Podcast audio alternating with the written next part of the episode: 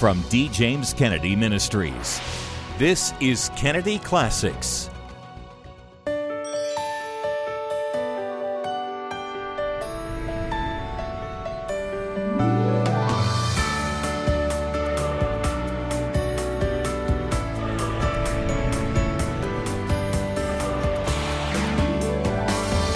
Welcome to Kennedy Classics. How do we live in a culture that perceives our light as darkness? That's the question. How will you respond faithfully when faced with the transgender phenomenon, growing socialism, and false gospels? Dr. Erwin Lutzer lays out a roadmap to navigate these challenges and more in his book, The Church in Babylon Heeding the Call to Be a Light in the Darkness. What are those elements that are needed for a church to actually survive in Babylon and not just survive, but also thrive in Babylon? Contact us today to receive your copy of The Church in Babylon. This book will help equip you to stand for God in a culture that rejects Him.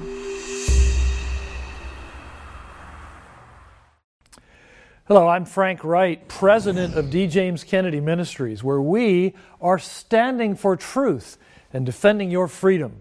Welcome to Kennedy Classics.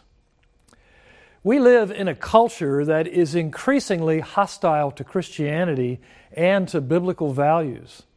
From the transgender and homosexual agenda on the one hand, to the multicultural melting pot that demands that we hold all religious views as equally valid on the other hand, historic Christian orthodoxy on cultural issues is under fire. Perhaps you yourself have felt the pressure to keep quiet when a controversial political issue arises, since holding a Christian view can cause you to be marginalized and even derided. Yet Jesus Christ calls us to faithfulness, even in the face of hostility. A great many Christians around the world are right now facing unimaginable oppression because of their Christian faith. How can they and we remain faithful under the world's disapproval? Dr. D. James Kennedy tells us in his powerful message, Semper Fi. Our scripture lesson this morning is taken from the second chapter of the book of the Revelation of Jesus Christ to St. John, chapter 2, verse 8. The letter of Christ to the church in Smyrna. May we hear the word of our God.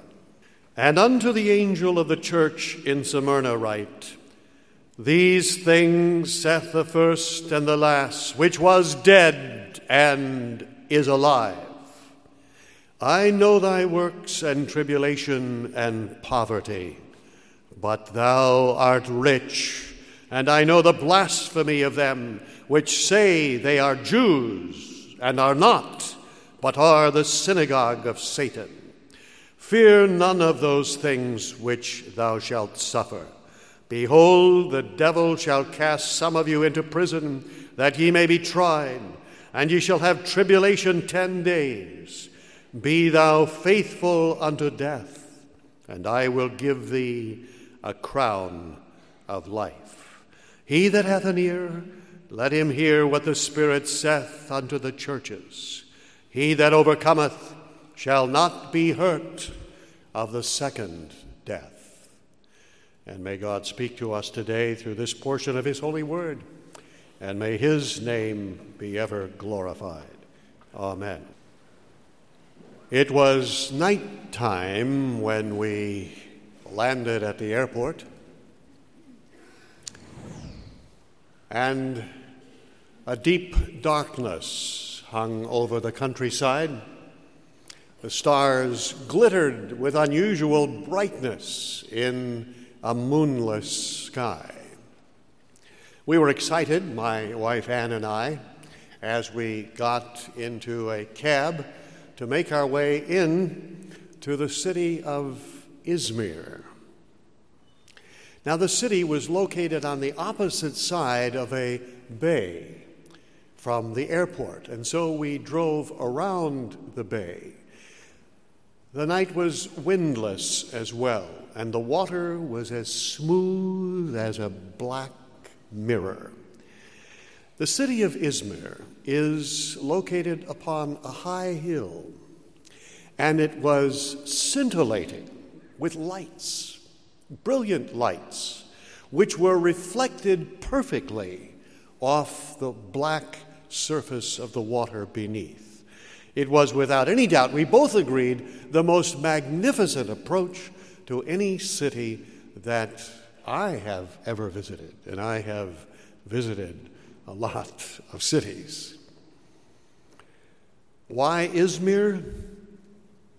Where we had flown in a brief flight from Istanbul, located about 20 miles north of the city of Ephesus, in what once was Asia Minor but now is Turkey, is of course the modern name for the ancient city of Smyrna, to which church at Smyrna, Christ wrote one of the letters to the seven churches from Christ that are included in the second and third chapters of the book of Revelation, and which letter I read to you this morning. And toward the end of that letter, there is that famous statement from Christ where he says, Be thou faithful unto death and I will give thee a crown of life. A glorious text. And it seems like the concepts of fidelity and honor and loyalty are disappearing from our culture. This was not true, however, in Smyrna. In the centuries before Christ, Smyrna had become a Roman colony, and they were noted for their faithfulness, for their fidelity to the empire and to the Caesar. And when other cities were attempting to secede, when treachery and conspiracies were abounding, where wars are raging around them, the city of Smyrna remained ever faithful. And in the first century AD, when Christ was brought by the apostle to the city of Smyrna, many came to know the Savior, and they too were known as faithful Christians. And so, this encouragement from Christ be thou faithful unto death, and I will give thee a crown of life. They were faithful Christians. In fact, the bishop at the church at Smyrna, when these words were written by Christ, by John rather, was one of John's disciples, one of John's converts named Polycarp, one of the great famous uh, church fathers in the second century. Polycarp, who became a martyr for Christ. But I remember when I was a, a new Christian, and some of you, as I asked earlier, would probably agree that when you first become a Christian, especially if you're younger, you don't know that much about the historical evidences that so clearly confirm and establish the Christian faith as real and historical and accurate.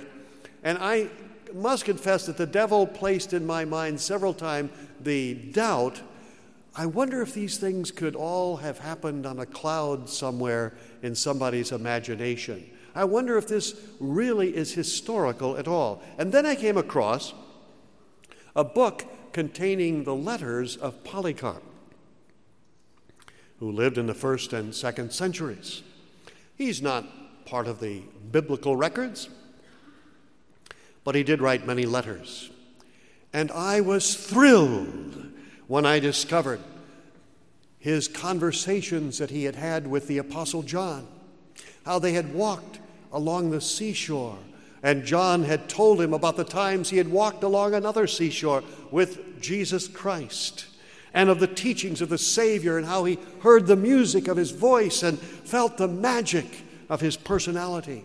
And how his life had been transformed by Christ, and how he had stood at the foot of the cross at Calvary and heard the final words of Christ before he expired on the cross. And through Polycarp, this whole Christian thing was brought down and it was nailed into the bedrock of history for me. And my faith was strengthened by him, and I want to thank him someday when I see him in heaven.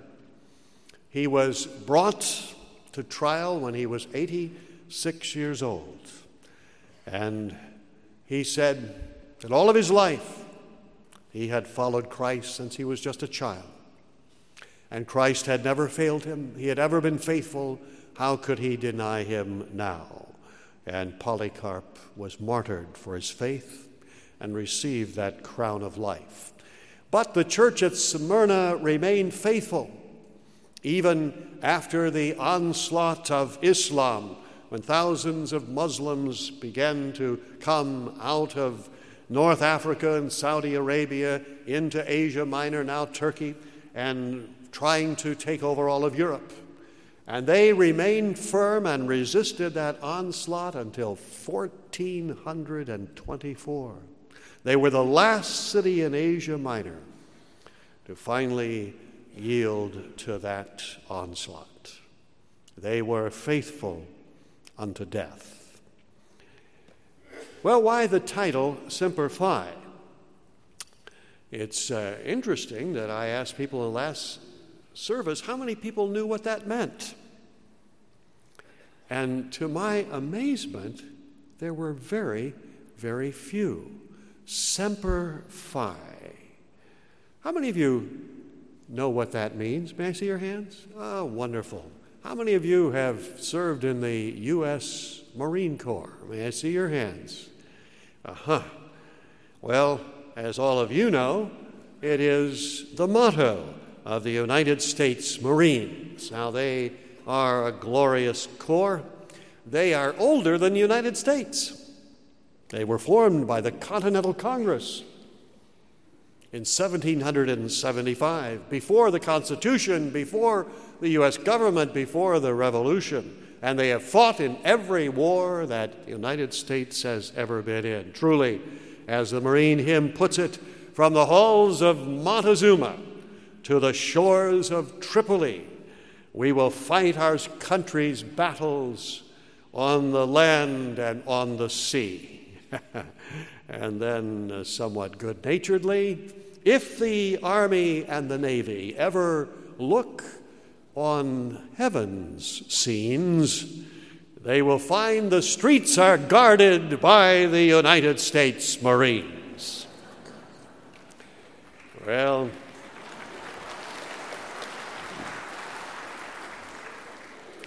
though such high spirited words uh, encourage and lift the spirits of would be Marines, I'm afraid that's not theologically sound.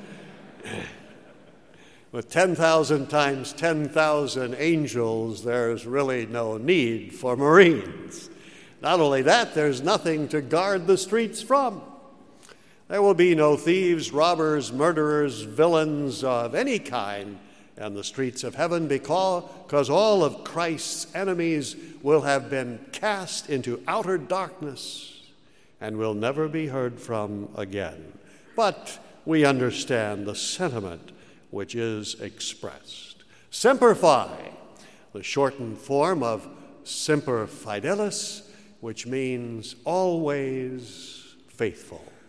And I will say, and you think about it, the United States Marines, though not a group of angels, have done extraordinarily well in exemplifying that motto for well over 200 years, for the entire history of the United States, from Guadalcanal to Tinian to Okinawa and all of the rest of the places where the Marines have landed, the U.S. has been victorious. I wonder about you. Are you always faithful to Jesus Christ? if you are part of the me generation and if you are looking out for number one and putting number one first, you're not faithful to anyone but yourself. So many people today are not faithful to their spouses, they're not faithful to their churches, they're not faithful to Christ. Jesus was the ever faithful, semper fidelis man. The book of Revelation calls him that sat upon the white horse, whose name was Faithful, and his followers in Revelation 17. It's described as, and they that were with him are called, chosen, and faithful. Faithful, of course, means full of faith. There are people today that are faithful. They're faithful to their own selves. They're faithful to their own bank accounts. They are faithful to their own advancement. They're faithful to themselves and nothing else. They're faithful to their quest for pleasure, but they're not faithful to Christ and His church. They're not serving Him faithfully as the U.S. Marines have served their country through their corps. We should be faithful to Christ and serve Him through His church. We're called to be soldiers of Christ. We're called to endure hardness for His sake. We are told and admonished by Christ, Be thou faithful unto death, and I will give thee a crown of life. Not a miserable, half living existence like many people eke out in this world, filled with sorrows and pains and aches and heartaches and heartbreaks and finally death, but a glorious, everlasting, never ending, imperishable life in paradise in a body that will never grow old, will never get arthritis, will never ever die. Christ says, I will give them the crown of an imperishable and never ending life. And to whom will he give this gift? To those that are faithful. Now, note well that we are not saved by our own doing. We are saved by faith in the faithful one who is Christ, because none of us, if the truth is really known, are semper fi. We are more or less faithful at best. But Christ is the ever faithful one, and when we take hold of him by faith, his faithfulness flows into us. And so, therefore, one of the inevitable qualities of those who are connected to Christ by faith is that they are filled with faith. They are faithful unto death.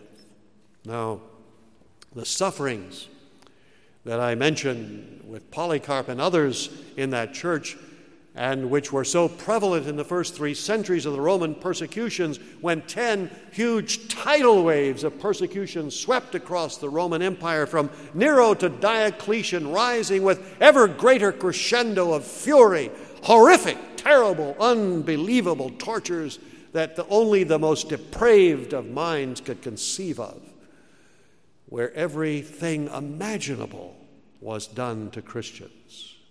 That did not end in the third century, but it goes on through the centuries, and amazing to tell, mirabile dictu, in the 20th century there have been more martyrs for Christ than in any other century, including the first. Millions upon millions of Christians have been found faithful unto death in this century. The Chinese in the Cultural Revolution killed every Christian they could find or get their hands on. The Koreans in North Korea took whole bodies of Christians and marched them onto bridges and pushed them off the bridges into freezing water amidst the ice to freeze and drown. And so it has been, and so it is.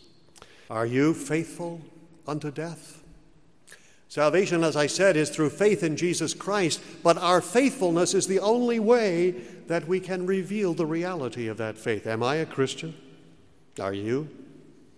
The only way that you can know that I am a Christian, that I have faith, that I am filled with faith, The only way that you can know that is that I am faithful. And, dear ones, I am worried about some of you.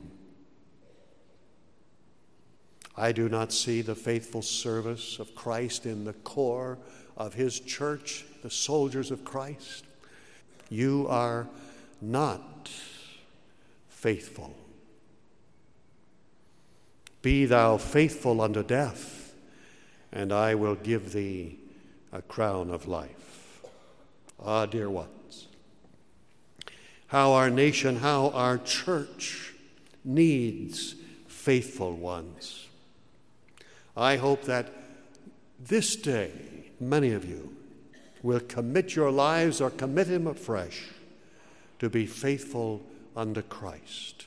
And you will take for your own a motto of the United States Marines Semper Fi, ever faithful, O Christ, my King. May we pray.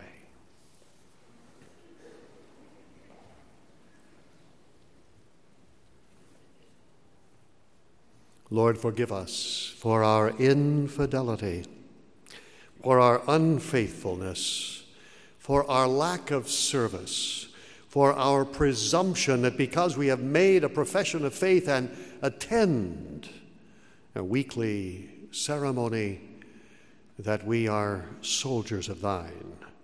For we have been unfaithful in so many things. We do not serve thee, we do not witness to thee, we do not give as we should O oh God, we repent while yet there is time, that we might be among those faithful ones who shall wear upon their heads the crown of life and be the recipients of that gift of a never ending, imperishable, glorious, eternal life, which thou wilt give unto them who art faithful unto death.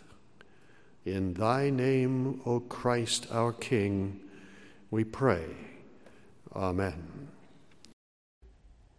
I hope that you are faithful to Christ and are serving Him and telling others about Him and what He's done for you. But you cannot do that if you do not know Jesus Christ as your Lord and as your Savior. The wonderful news of Christianity is that Jesus Christ lived a perfect life and then he died on the cross to pay for our sins, and he offers us the free gift of eternal life. He comes to give us life abundant, life to the full. And if we will repent of our sins and place our trust in him, he will enable us to live a godly life.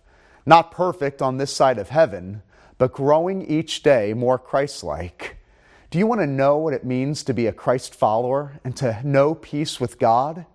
If so, pray with me this prayer Dear Lord Jesus, I believe that you suffered and died for me upon the cross. I believe that you rose from the dead for me to pay for my sins. And right now, I repent of my sins and place my trust in you, asking you to come into my life, to cleanse me and forgive me. Thank you for the gift of eternal life. It's in your name I pray. Amen. If you just prayed that prayer and meant it, this is what Jesus Christ says He who believes in me has everlasting life. What a promise!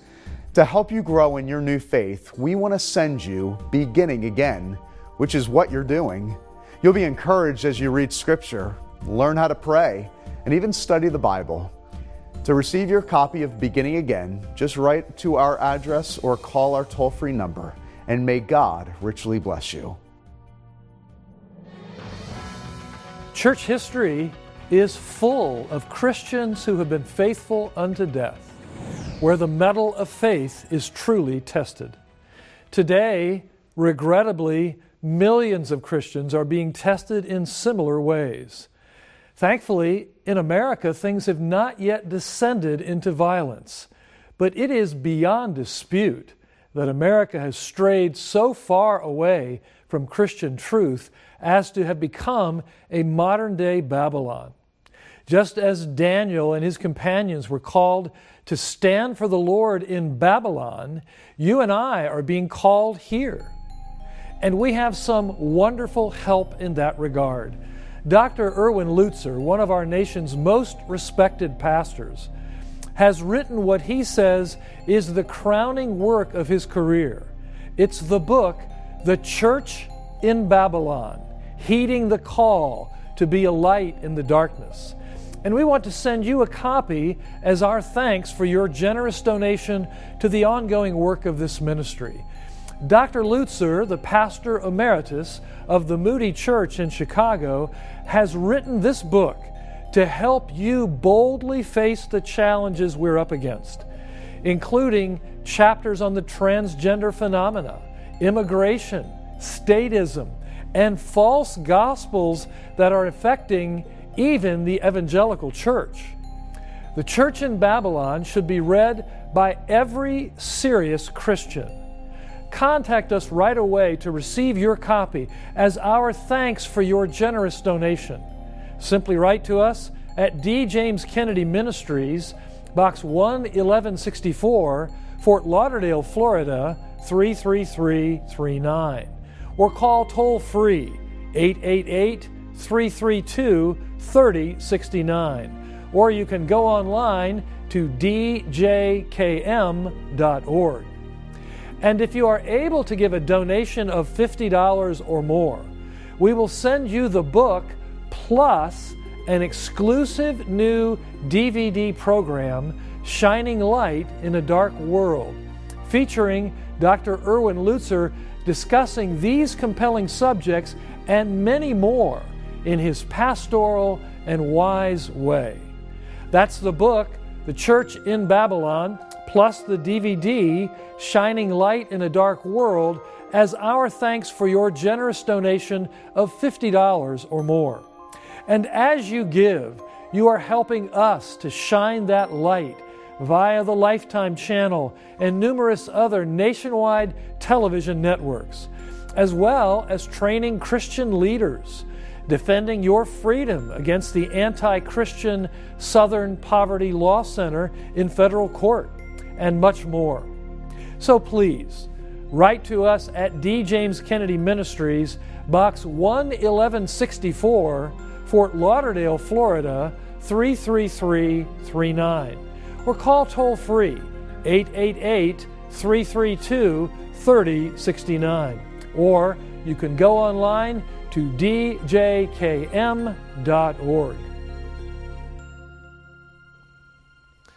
I'm Frank Wright. Thanks for joining us for this edition of Kennedy Classics. We'll see you next time. Today's program is available on DVD for your gift to this ministry of any amount. Please call, write, or log on to our website today. This has been a production of D. James Kennedy Ministries.